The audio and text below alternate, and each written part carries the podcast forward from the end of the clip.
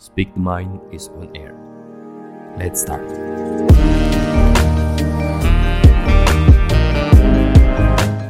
Bismillahirrahmanirrahim. Assalamualaikum warahmatullahi wabarakatuh. Selamat pagi, siang, sore, dan malam. Baik lagi nih di Melisankan Pikiran Sebuah podcast yang mengajak kamu untuk saling bertukar pikiran Dari hal-hal yang mungkin tempat terpikirkan dan sesekali penting untuk dibicarakan. Nah, Aku udah mengundang dua temanku Suci Ramadhani, satunya Visi Halo Dan, halo Tis. Halo, halo. sebelumnya aku coba buat kalian teman-teman dulu jadi ada Dani dan PC di sini yang di mana aku teman sama PC sama Dani ini 17 tahun ya? Dari 2004, SMP tuh Terus dua SMP. 2004. Eh, 2004 ya. Kalau aku sama PC 2004 sama Dani 2005 mereka ini sekarang statusnya masing-masing sih. Beda-beda ya yang satu masih single. Eh enggak enggak single ding. Udah punya pacar tapi belum ada kejelasan sama pacarnya. Sekarang terus satu lagi udah jadi mama. Anaknya udah berapa umur berapa mak? Umur 19 bulan. jadi aku manggilnya kenapa manggilnya Dani? Manggilnya sih. Sebenarnya sih kalau Dani itu mak- nama lengkapnya Suci Ramadhani. Cuma karena kita udah akrab manggilnya Dani. Terus juga kalau isi ini padahal sebenarnya paling muda di antara aku sama Dani gitu tapi dia yang paling mama Kamu memang dia. Halo juga bapak-bapak kali. padahal yang paling tua kan ini Dani kan harusnya Oh iya ya, harusnya anak lo paling gede dan. Nah, jadi gini teman-teman, kita kan ngobrolin soal teman kepentingan nih. Eh, pandangan kita setelah kita berteman kurang lebih 17 sampai 18 tahun gitu kan ya. Definisi teman menurut kalian berdua nih, menurut Dani sama menurut Isi nih. Kita nggak Mama langsung dulu nih ya. Lebih tua ya. Gimana, Mama? Gimana? untuk Yo. kita tuh temenan sekitar ya anggaplah kurang lebih 17 tahun kita tuh bukan hubungan yang intens banget ya kalau bisa dibilang yang everyday berhubungan masih chat atau apa gitu kita tuh benar-benar yang random aja gitu. Tiba-tiba muncul tiba-tiba hilang lagi. Tapi kita tahu bahwa satu sama lain tuh ada sebenarnya. Di sisi kita tuh nggak ke mana-mana. Nggak perlu dia selalu komunikasi terus tapi kita tahu bahwa teman itu ada. Pasti ada. Kalau menurut aku sih. Terlebih di dunia peremamaan sekarang nih ya. Tahu sendiri kan yang dipikirin bukan hanya eh, diri sendiri untuk saat ini ada anak teman-teman kita tuh yang awalnya sering nongkrong anggapan gitu ya. Kita jadi jarang join tapi saat kita join itu yang ada yang berubah. Eh, rasa itu tetap sama wes rasa itu Ibaratnya teman tuh ibaratnya teman itu nggak berubah gitu kan. iya nggak berubah gitu. Padahal Ya gitu-gitu aja. gitu-gitu aja. Padahal kita tuh ya bayangin aja bisa kita tiga bulanan nggak ketemuan bahkan Hmm. sampai enam bulanan nggak ketemu tiba-tiba kita ketemu tuh ya udah kayak kemarin habis kumpul lagi besok kumpul lagi besoknya kumpul lagi kayak gitu loh. Nggak ada jarak walaupun berjarak oleh waktu tapi saat ketemu itu jaraknya udah hilang gitu. Oke Dan, kalau kamu gimana Dan? Tadi kan mati sih sudah nih. sama kayak mati sih Alah apa-apaan lo kopi banget. Ya Kopi paste banget. tapi ya benar kenapa sih kita bisa lama kan ya? Karena kita punya prinsip yang sama ya pengertian yang sama terhadap arti sebuah pertemanan. Pertemanan secara general sih menurutku begitu. Teman itu tuh tidak saling menuntut akan kehadiran. Di dalam lubuk hati yang dalam tuh kita tahu bahwa sebenarnya kita itu ada. Iya, walaupun komunikasi jarang, bertemu jarang, tapi apa ya doa, doa itu selalu menyertai. Hmm. karena ya namanya manusia punya keterbatasan, tapi kan cuma doa ya yang bisa melewati semua keterbatasan itu. Teman itu selalu ada dalam doa. apalagi sekarang di tengah kondisi kita yang sekarang ya.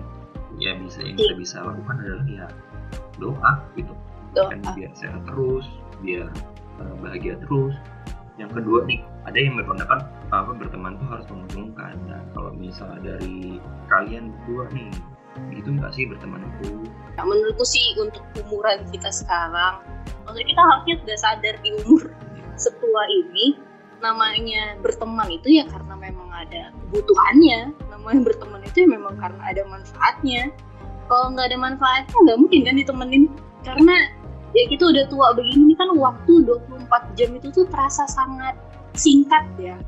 Banyak hal yang harus diurus. Jadi nggak mungkin kita mau wasting time untuk orang yang teman tapi nggak eh, terus ini teman apa? Gitu. Maksudnya nggak ada untungnya nggak ada apapunnya untuk kita ya. Pasti teman itu harus bermanfaat. Udah memang itu udah benar-benar ya? ini udah rumusan di umur kita loh ya di umur kita ya tapi kalau kayak anak-anak remaja ya itu kan pasti masih mencari ya. Cari teman masih terus-terusan menambah teman dan itu bisa dari dari berbagai macam jenis dan berbagai macam kebutuhan tapi kalau di umur kita tuh pasti udah pengennya efisien lah yang memang bener-bener ada nilainya gitu. Jadi ya friend with benefits it's not always bad. And in our age now it's very ridiculous to keep thinking about friends with benefits. There's nothing like friends with benefits. Jadi btw nih teman-teman untuk yang mendengarkan melisan pikiran ini kita umurnya barengan nih. Satu umuran semua rata-rata kecuali yang paling muda sebenarnya DC ya 28 ada masih 28 paling muda tapi paling tua di kita nih nah mak kalau mak gimana mak? itu benar bahwa uh, untuk umuran kita ini bukan yang cari temen. Kalau dulu kan banyak temen banyak rezeki ya istilahnya. Gitu kalau sekarang tuh kayaknya enggak deh nggak nggak lebih ke situ. Tapi nggak berdampak apa pun kepada kita itu ya buat apa dikoleksi ya kan untuk Dani yang single aja 24 jam itu tidak cukup guys. Apalagi gue. Yang sudah beranak. Ya terus gue harus ngumpulin yang memberikan waktu Hmm. kepada orang-orang yang nggak sesuai dengan visi misi kita ya buat apa gitu. Kita butuh ini dong apa namanya benefit dong ngapain gitu temenan tapi nggak nggak dapat benefit apa pun. Tapi bukan ke yang negatif ya kayak ya bukan manfaatin ya menebarkan lah menebarkan hal-hal baik dari teman ke kita ya kenapa enggak gitu kan. Kalau dia nggak hasilkan sesuatu yang positif buat kita ya buat apa di koleksi itu aja. Ini menurut kalian nih gimana sih cara mengukur kualitas pertemanan? Karena kan ada tuh yang mengukurnya mungkin dari materi si A harus lebih kaya nih biar aku lebih apa ya ikut kaya juga atau misalnya paling enggak numpang kaya. Nah kalau misalnya menurut kalian berdua nih gimana sih mengukur kualitas pertemanan atau pertemanan yang kual- berkualitas itu seperti apa? Kalau gue sih ya. pasti tetap memilih untuk melihat bibit bebet dan bobotnya. Bibitnya memang dari keluarga baik-baik ya. Kita kan Hmm, bu- ya bukannya kita pilih-pilih teman ya. Tapi kan juga yang Hmm. berdampak baik kepada kita kan. Kalau memang dia backgroundnya bibitnya ya bibit background keluarganya bukan dari orang yang baik-baik terus kita temenin hmm, yang ada kita kan ketularan ya. Pada dasarnya kayak gitu kan. Hmm, kita kita tuh bisa dilihat eh, pribadi kita dari siapa teman kita. Ya kan? Bener nggak? Hmm. hidupnya gimana terus dianya sendiri gimana? Kalau aku sih kalau memang dia bukan sosok yang bukan kategori baik aja sih. Bermutu lah ya.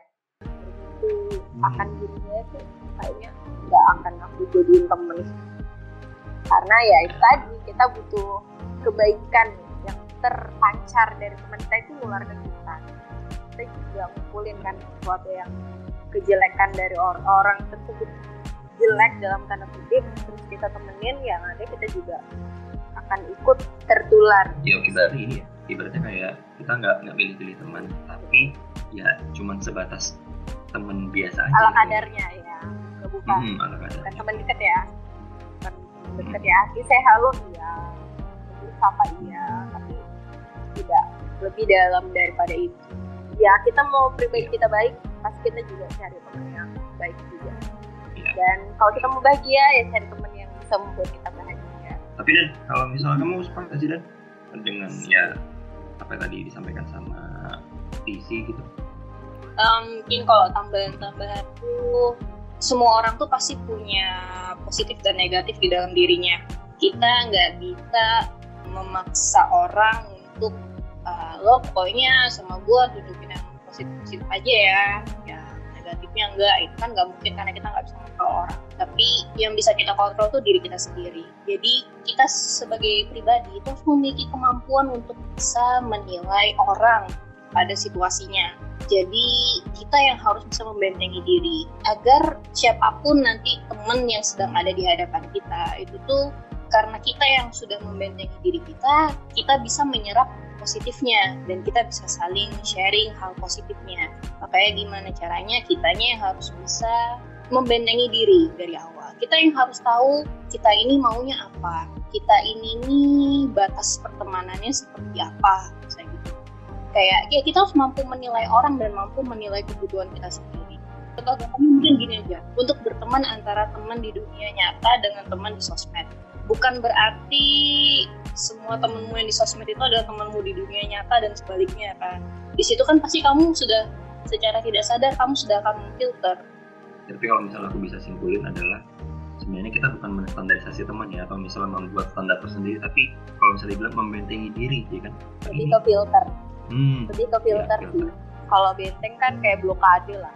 Filter masih ada ya disaring ibaratnya disaring lah yang mana yang bagus. Ya ya udah tapi kalau misalnya jelek ya udah tinggalin gitu kan ya. Tadi juga sempat sih beberapa yang kalian ngomong itu hal yang ini sih. Aku juga mau obrolin juga nih kebetulan juga mumpung ini kan kita termasuk circle pertemanan yang kalau misalnya dibilang udah masuk sahabat nih hitungannya. Karena udah waktunya udah cukup lama juga bersahabat ya dan mudahan bisa selalu kayak sekarang gitu. Nah tapi aku mau nanya kalau di kalian nih dari Dani atau misalnya Tisi circle pertemanan kalian yang sekarang nih sekarang banget nih itu gimana sih ada klasifikasinya nggak sih atau kualifikasinya ada nggak sih mungkin dari emak dulu gimana mak? kalau aku sih yang tersisa saat Hmm. cuman memang yang sahabat deket aja yang kayak sahabat deket pulang ke SD gitu cuman berapa orang saya cuma dua orang. Tapi memang pada dasarnya aku bukan punya temen yang banyak ya. Jadi eh, yang sedikit itulah yang aku jaga gitu. Jadi eh, untuk SMP ya kalian tersisa untuk SMK juga ada sekitar tiga orang yang tersisa kuliah eh, S1 dan S2 sekitar dua orang bisa lalu yang masih memang intens ya komunitas itu yang mau nggak mau ya rekan kerja. Karena ya memang hari-hari ketemu ya katanya tapi ya itu tadi juga ada filter yang tidak sama seperti sahabat tadi ya. Jadi rekan kerja itu bisa dikatakan teman teman juga kan. Karena mau nggak mau kita harus membangun hubungan ya. Di balik profesionalitas kerja. Jadi untuk saat ini yang paling intens komunikasi sih teman kerja. Jadi aku klasifikasinya uh, berdasarkan keseringan bertemu nggak juga ya. Keseringan berkomunikasi gitu karena mungkin karena pandemi juga ya mungkin kita tuh susah untuk ketemu ngumpul kayak gitu. Jadi uh, mau nggak mau yang tersisa yang paling tersisa itu ya rekan kerja. Mungkin karena aku juga masih udah udah punya anak ya. jadi banyak pertimbangan ya karena ada anak itu tadi takut anak tertular lah apalah. Yang tersisa benar-benar sekarang rekan kerja sama sahabat sahabat yang memang udah sahabat gitu bukan yang temen doang. Karena kamu mama nih ibu-ibu kan pasti biasa lebih akrab sama mama apa mama lainnya lah ibaratnya tetangga lain. Nah gimana nah kalau kalau itu ya biasanya kan ada komunitas emak-emak gitu. Ya itu cuman sharing gitu aja masalah eh, anak. Cuman tapi nggak yang juga ya itu tadi ada filter tadi kan. Ada sesuatu yang kita nggak akan buka semuanya sama temen sharing perkembangan anak ini tadi gitu kan. Dan juga kalau untuk sharing perkembangan anak itu biasanya juga sama temen-temen yang memang udah deket ya kayak sahabat-sahabatku juga yang udah punya anak gitu. Kalau ke orang asing atau tiba-tiba kenal karena sering sharing tentang anak kalau saya bukan masuk kategori itu. Karena bukan tipe yang ya bukan sejenis sama kamu lah ya open ke semua Hmm. orang. Eh enggak Ya. juga sih mak ya paling nggak kamu lebih ini lebih terbuka lah. Tapi gini sih mak kalau misalnya aku melihatnya ini dari sisiku sebelum nanti aku pindah ke Dani ya. Jadi kalau misalnya aku melihat ke tetangga gitu ya justru sebenarnya apa ya, kadang-kadang tuh kita butuh butuh tetangga gitu ya. Walaupun memang tidak semua tetangga harus kita akrabin. Karena aku ngerasa sendiri gitu apalagi aku yang tinggal di perumahan gitu kan kerasa banget pandemi ini makin jauh sama tetangga jujur. Tapi ya betul betul. ada juga sih tetangga yang akhirnya dekat juga. Kayak misalnya tetangga yang kebetulan kan uh, tetangga mamaku itu kan juga ada yang ya akrab. Ya cuma itu doang gitu. Jadi pada akhirnya ya aku mengenal keluarganya mereka juga. Tapi ya nggak bisa yang walaupun open apa pun aku kalau misalnya sama tetangga ya tetap uh, senyum doang sih paling. Karena kan juga sekarang lagi jaga jarak banget kan ya bener sih mak. Emang harus filter sih. Apalagi tetangga tuh katanya ada yang bilang omongan tetangga tuh lebih pedes gitu. Itu yang mesti dijaga sih. Apalagi kalau lo di rumah aja. Wes Hmm. itu anaknya sih Hmm. itu nggak Itu. keluar. Dikira pesugihan dikira ini Terus dikira pengangguran. Dikira tuyul dikira pengangguran itu paling sakit. Kira pengangguran pada kerjaan hari-hari zoom. Udah kerja hari-hari full nggak berhenti terus nih balik lagi ke Dani dan kalau misalnya kamu gimana dan? Serial pertemanan kamu kan paling luas. yang paling luas tuh Dani sebenarnya. Mobile banget orang. Ke jalur dia A, B, C, D itu seluruh bisa masuk. seluruh seluruh seluruh eh, lapisan masyarakat kayak iya. dia masuk gitu loh. Ah, ya kan? Mana ada ada? betul loh. Bisa bisanya eh aku nih yang paling aku nih yang paling paling tertutup di antara kalian. Demi apa pun lo enggak tapi kamu itu ini tertutup banyak tapi kamu masih berusaha untuk mencari ya. Mungkin waktu itu ya waktu itu saat itu saat nih. itu kamu itu saat cari itu dan saat itu ya saat itu kamu uh, mencoba berbagai hal untuk menambah apa pertemanan. Pertemanan. Coba masuk yang sini masuk sana masuk sana masuk yang jelas kalau tetangga seperti yang kalian tahu bagaimana komplek rumahku nggak nggak komplek rumah eh, komplek blokku ada ada pandemi aku tidak pernah kenal tetanggaku. Itu sudah bukan circleku dari awal. Kalau temen sekarang gimana ya? Gini aku tuh sedari dulu itu sadar banget bahwa aku terlalu selektif untuk membiarkan orang tuh yang bisa dekat dengan aku tuh siapa saja. Jadi memang sedari awal siapa yang dekat dengan aku ya itu yang sampai sekarang memang ya 60-70% ya memang masih kontak-kontakan lah. Either masih sering ketemu ataupun ya seperti kayak kita gini yang bisa berbulan-bulan nggak ketemu nggak kontak-kontakan tapi nanti tiba-tiba ketemuan udah kayak setiap hari ngumpul dan nggak ngerti juga ya ya namanya kita ini kan pasti menarik orang-orang yang sebenarnya itu karakternya kurang lebih lah dengan kita sendiri. Jadi ya teman-temanku di circle yang lain juga orang-orangnya sama kurang lebih. Eh, mereka tidak masalah dengan tipe pertemanan yang tidak perlu untuk terus-terusan kontak-kontakan komunikasi harus sering ketemu intens itu nggak masalah gitu. Tapi ntar kalau sekali ada waktu ketemu ya udah kayak biasa aja kayak memang udah tiap hari ketemu tiap hari ngobrol nggak ada yang berubah nggak ada yang awkward gitu gitu jadi circle itu itu itu aja sih. Nggak berubah kayak nambah nggak juga nggak berkurang juga berkurang iya. Berkurang iya. Berkurang ya berkurang ya ya ya tereliminasi ya. dia pulang Oke. koper ya karena kan namanya umur begini memang pasti sudah apa ya prioritas hidupnya beda-beda semua ya tapi yang mayoritas teman-temanku juga guys kayaknya baru kalian aja deh pada merit. Yang lainnya kayaknya mostly belum pada merit atau gradually pada merit. Jadi ya masih sama aja nggak banyak yang berubah lah. Ada perubahan tapi tidak signifikan. Dan ini ini menarik nih jadi kan tadi kan kalau misalnya dibilang aku sama visi ini kan ibaratnya ya karena kita udah berkeluarga kan pasti ya kita lebih apa ya selektif gitu loh misalnya teman gitu kan apalagi Hmm. dalam hal pekerjaan kan kita memilih banget. Nah tapi kalau misalnya kamu kan ibaratnya berteman di lintas generasi ya ada yang udah menikah ada yang generasi. belum menikah gitu loh. Ya kan beda kan beda nih. Generasi yang udah nikah tuh pasti ngomongnya ada yang syukur baby. eh, ada yang ngomonginnya eh, keuangan lah gitu kan dan segala macam. Nah kalau misalnya yang muda-muda itu kan ngomonginnya beragam tuh. Nah kalau kamu ngadepinnya gimana dan? Menempatkan dirinya menempatkan dirinya gitu. hmm, menentukan dirinya gimana? Paling ini aja sih gue kalau kalau misalnya ya pas lagi ketemu sama para temen-temen yang pemikirannya masih muda banget aku ya karena sebagai jadi yang tua ya lebih banyak mendengarkan mereka aja mendengarkan mereka baru habis itu jadinya tuh kayak terflashback gitu ya, ya Allah gila ya dulu gue kayak gini juga mikirnya sesingkat ini gitu dan sependek ini mikirnya dan mereka lagi di fase itu. Baru paling habis itu ntar mereka ada nanya apa ya paling aku sharing-sharing sedikit. Ya paling aku men-sharing sedikit kegilaanku lah kepada mereka gitu. Gitu aja sih nanggepinnya maksudnya anak-anak namanya muda yang mau diapain ya. Memang fasenya pada kayak gitu kan pemikirannya masih sangat beragam. Gak kayak kita yang udah tua gini nih pikirannya adalah tabungan investasi masa depan Susu.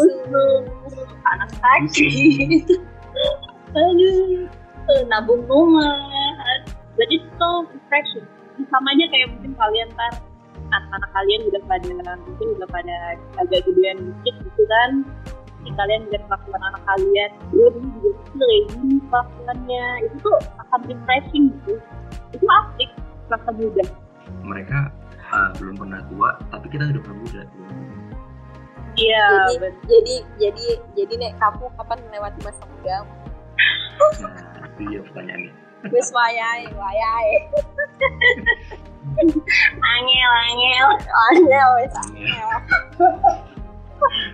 tapi gini deh uh, aku juga ngerasain hal yang sama sih kayak Dani anak-anak muda mahasiswa mahasiswa gitu kan ya ada masih uh, putih banget melihat dunia itu masih ya masih, Masih diambil. itu kayak semua idealis gitu kan. Padahal nggak nggak begitu gitu. Cuman kadang-kadang gini itu jadi kayak kita berkaca ya kayak tadi dibilang dan juga refreshing juga terus kita juga kayak ngerasanya flashback ke masa lalu oh ternyata kita masa muda kayak gitu oh ternyata tuh pandangan kita eh, pendewasaan itu tuh nantinya bakal ada masanya gitu. Kalau orang bilang itu kan dari balita terus habis itu ntar jadi remaja alay dulu baru dewasa ya kan?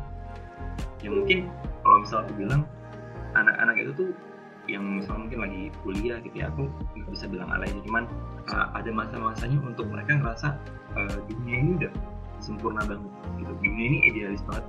Dan mereka akhirnya ngikutin idealisnya mereka. Padahal tidak seperti itu. Mereka tidak tahu di depan konstitusinya memikirkan KPR mereka tidak tahu memikirkan harga vaksin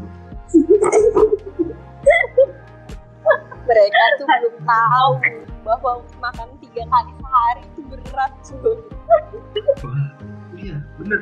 Um, ini aku juga tadi kan juga sempat dibahas ya. Mak juga ngomong soal media sosial tadi. Nah, aku mau nanya nih sama kalian.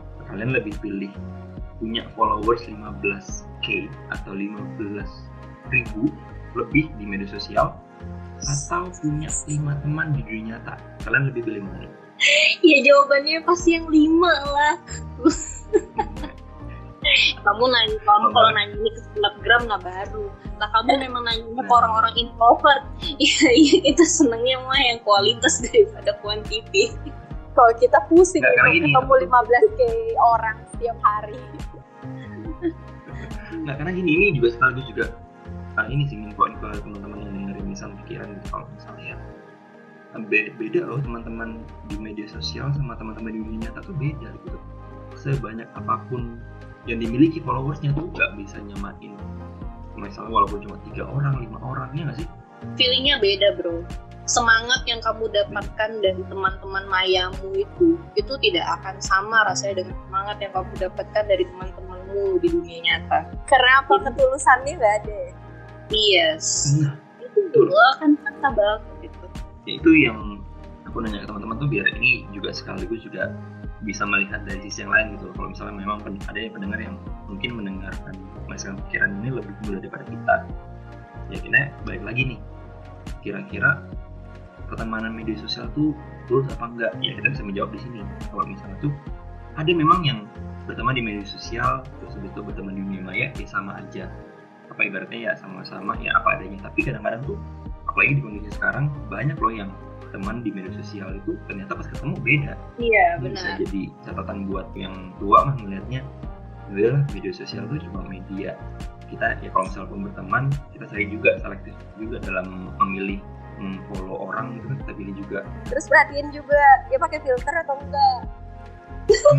hmm, Ntar pas ketemu bingung dah.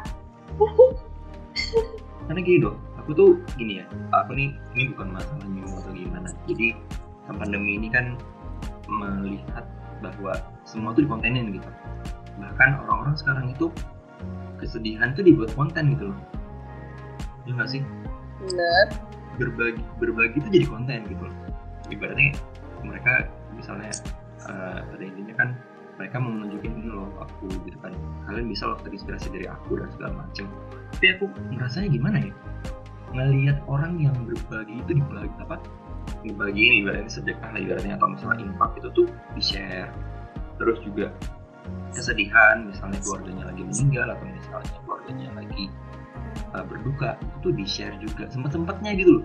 Bahkan masalah pribadi di share nah itu ini kan jadi kayak ada policy gitu atau misalnya kekeliruan dalam melihat ini. Media sosial tuh dijadiin ajang untuk nge-share seluruh hal gitu loh nggak ada filter jadinya. Satu sisi ya di satu sisi memang mereka mau menginspirasi banyak orang mau mengajak orang uh, lain untuk berbuat hal kebaikan yang sama dengan dia gitu. Tapi kalau melihat lagi mereka memang ya cari panggung kali ya istilahnya. Kalau misalnya apalagi di, di zaman pandemi gini ya kita ketemu orang pun jarang bisa dikategorikan gitu lebih juga ke itu tadi karena nggak ketemu orang jadinya akhirnya dia berusaha. Ya mungkin dia punya apa ya yang tadi ya lima orang teman nyata dan 15 ribu uh, followers gitu kan. Mungkin mereka dia nggak punya lima teman yang dia nyatain tadi hanya dia ingin memuaskan uh, 15 ribu temannya itu tadi. Jadi dia uh, melakukan apa pun ya. Bisa dibilang melakukan apa pun nggak sih untuk tetap eksis di dunia maya kalau aku sih kalau aku sih, itu gitu eksistensi sih ibaratnya Iya, eksistensi kan. Kalau kalau dulu kan kita eksistensinya beneran dunia nyata ya. Ya sos Dunia sosmed bener. cuman cuman ya gitu-gitu doang lah. Ya Hmm. karena terjebak ini tadi hampir satu tahun berapa bulan sih kita? Hampir satu tahun setengah nggak sih? hampir iya setahun setahun Setahun setengah ini tadi uh, berekspresi berkarya di dunia nyata nyata bertemu dengan banyak orang itu kesempatannya sedikit. Ya contoh kita aja ya pendidik ya. Bahkan kita Hmm. harus harus gimana caranya kita bisa menyentuh anak-anak lewat dunia maya itu tadi? Kita ya butuh juga sih konten-konten dari orang-orang itu tadi kan membuka mata anak-anak. Karena kita tidak bisa menjelaskan secara langsung atau memperlihatkan secara langsung kejadian-kejadian itu. Karena kita nggak bisa bawa eh, anak-anak ini tadi untuk melihat secara langsung. Jadi mau nggak mau kita butuh konten itu tadi untuk memvisualisasikan. Karena mereka tidak bisa eh, melihat secara langsung itu tadi kan. Jadi gimana caranya orang-orang ini juga mungkin berpikir eh, kreatif dengan menciptakan konten-konten yang ah, ya tapi kembali sih aku masih kurang setuju dengan banyaknya konten yang cenderung berlebihan. Berlebihan bahkan kayak ngeprank kayak gitu. Jadi oke lah buat lucu-lucuan tapi nggak nggak bagus juga. Mungkin kalau gitu mau meng, ya membangun eksistensi bisa lebih ke hal-hal yang lebih bermanfaat mungkin dan kalau misalnya kamu gimana dan? Kalau ya pastinya kalau yang masalah 5 di dunia nyata dan 15 ribu di dunia maya ya pasti lebih baik yang dunia nyata. Karena yaitu ya kamu dapat koneksinya. Ko- connection batiniah connection batiniahnya tuh dapat. Dan itu itu yang belum tentu bukan berarti tidak ada tapi belum tentu kecil sekali kemungkinannya bisa kamu dapatkan dari teman-teman dunia maya yang memang hanya ada di dunia maya itu tuh sebenarnya kalau mau dilihat dari sisi yang lain. Orang-orang ya orang-orang yang sadar tidak sadar sebenarnya mereka itu berusaha untuk mengisi kekosongan kehampaan karena tidak punya koneksi di dunia nyata. Mereka mencarinya di dunia maya ya you gonna lost gitu. Kamu, kamu tuh hanyalah mengisi kekosongan aja. Kamu akan happy di dunia maya. Saat kamu sedang berada di dunia maya bersama dengan ribuan followers dan teman-teman dunia maya tuh kamu happy. Tapi ingatlah gitu kamu tuh hidupnya di dunia nyata. Jadi setelah kamu tutup dunia mayamu kamu kembali ke dunia nyata. Kamu kembali lagi ngerasa kosong. Sia-sia kan? Jadi ya isilah dunia nyatamu jangan lari ke dunia maya terus-terusan. Jangan cari pelarian di dunia maya. Bertemanlah sungguh-sungguh tuh di dunia nyata. Cari teman di dunia nyata. Jangan mengandalkan dunia maya. Apa ya zaman itu semakin lama kita tuh akan semakin lebih condong ke teknologi terus terusan jadi bukan berarti dunia maya dan punya teman di dunia maya itu bisa terus terusan kita anggap negatif tapi kembali lagi kita harus punya filter diri kita harus selalu sadar dan selalu ingat bahwa kita itu hidupnya di dunia nyata. Kamu tutup dunia mayamu, kamu tutup sosial mediamu, kamu kembali lagi menghadapi kampanye dunia nyata. Itu. Jadi uh, nanti pun itu rasa secara tidak sadar itu akan mempengaruhi um, niatanmu untuk mencari eksistensi di dunia maya. Karena kamu sudah merasa penuh. Kamu sudah merasa terpenuhi di dunia nyata. Secara tidak langsung, hasratmu untuk eksis di dunia maya itu pun akan berkurang. Atau setidaknya akan terkontrol. Nah, menurutku tuh gitu, itu akan terkontrol. Aku pribadi pun merasakan begitu. Karena aku punya yang bisa. aku punya teman-teman di dunia nyata, aku punya kayak kalian, terus aku apa ya uh, kita tuh ya sama-sama ikhlas lah dengan modelan pertemanan kita yang jarang banget kontek-kontekan tapi itu tidak pernah dijadikan masalah. Jadi aku tidak pernah merasa kosong gitu di dunia nyata walaupun aku tidak kontek-kontekan dengan kalian berbulan-bulan. Karena aku secara sadar di alam bawah sadarku aku tahu kalian itu ada kita tuh hanya terpisahkan jarak sinyal HP aja. Jadi gini ya paling bisa aku adalah sebenarnya maya itu tuh fata morgana gitu. Sementara ya kalau misalnya cari eksistensi yang boleh mungkin kita pakai media sosial gitu. Tapi baik lagi pada pada ini tuh uh, misal nih uh, pada satu masa atau satu waktu uh, media sosial nggak ada. Kita kita balik lagi ke dunia kita yang sebenarnya ya yang kita cari adalah ya teman kita gitu teman kita yang nyata ini gitu.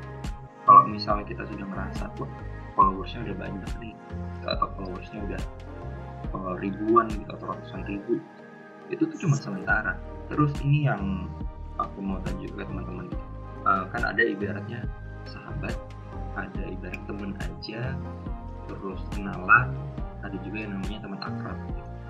Nah aku mau nanya dua hal sahabat sama teman akrab tuh menurut kalian beda atau sama sih sebenarnya?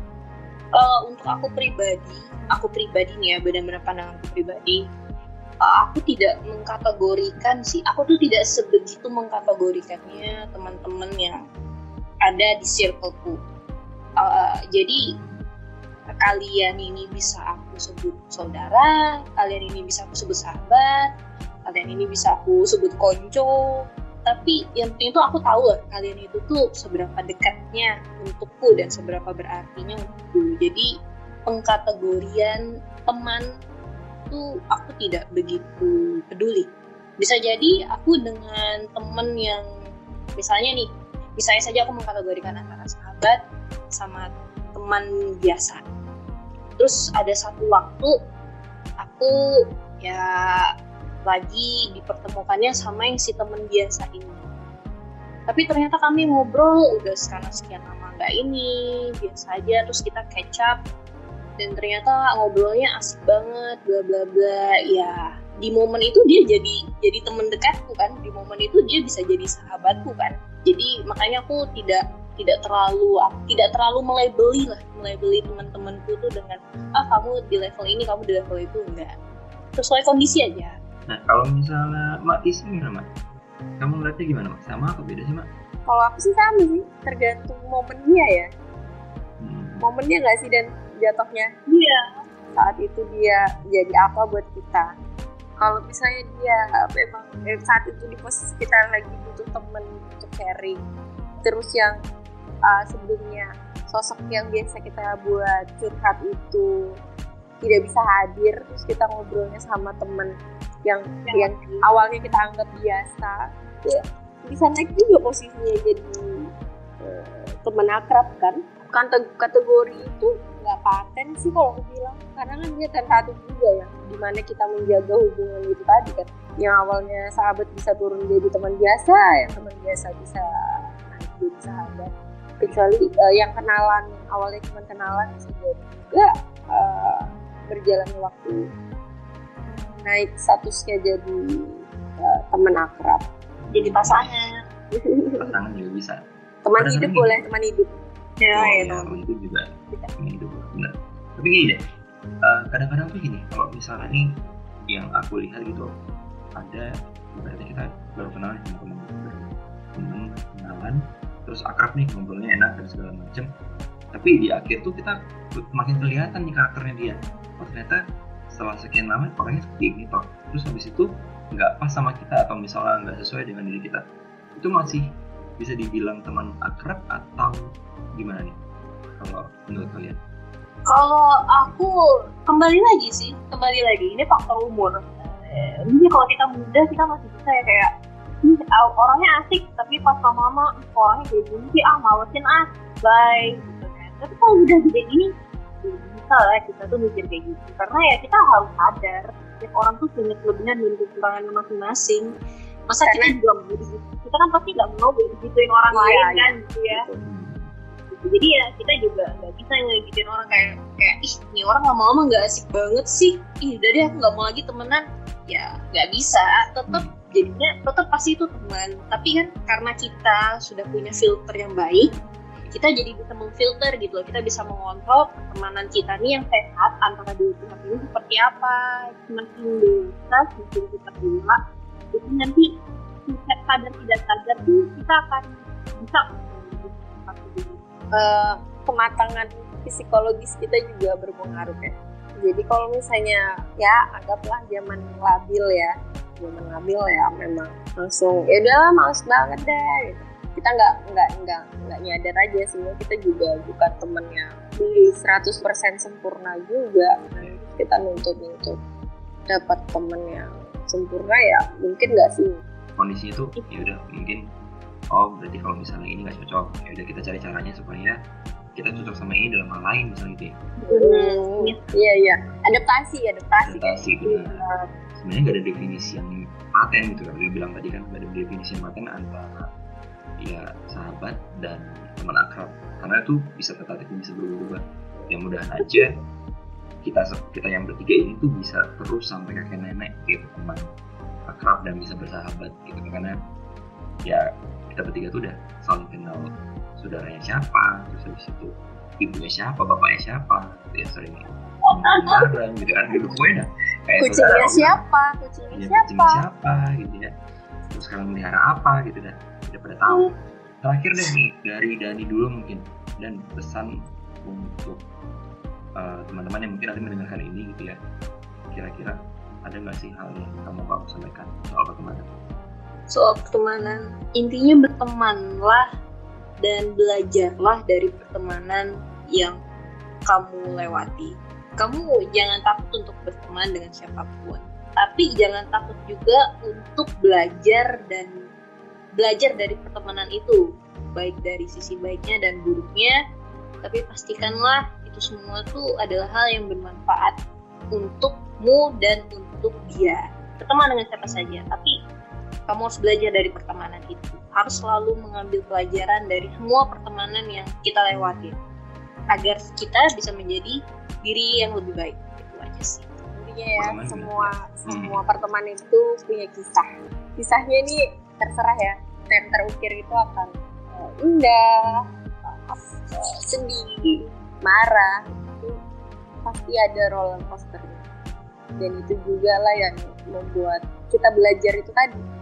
Kita belajar mengelola emosi, kita belajar berhadapan dengan orang lain, belajar penempatan diri. Jadi benar kata Dani bahwa jangan takut untuk berteman. Dengan berteman itu kita akan mendapatkan wawasan baru. Ini wawasannya dalam dalam bentuk banyak hal ya. Kadang juga kita kan berteman juga beda profesi, bisa sharing hal-hal yang yang tidak kita tahu sebelumnya atau kita berhadapan dengan uh, orang yang ilmu agamanya mungkin lebih tinggi kita bisa sharing agama juga gitu kan nggak usah takut untuk berteman yang penting kita tadi punya filter Uh, kalau misalnya dari aku melihatnya ini banyak sih orang yang mungkin melihat buku atau misalnya video dan lain sebagainya itu jadi media pembelajaran.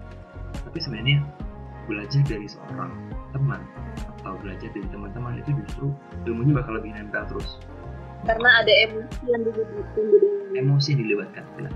Oke untuk menutup terima kasih teman-teman buat uh, Dani buat Tisi yang udah nyempetin waktu. Ya Dani uh, yang sekarang udah jadi anak kos ya. Jadi anak kos ya. Makasih juga buat Tisi yang nyempetin di samping tidurin Ngelonin bayi. juga nah, ngelonin bayi gitu tapi sempat masih ngobrol-ngobrol sama kita di misalnya kecil. Dan akhir kata daripada nambah pikiran mending dibicarakan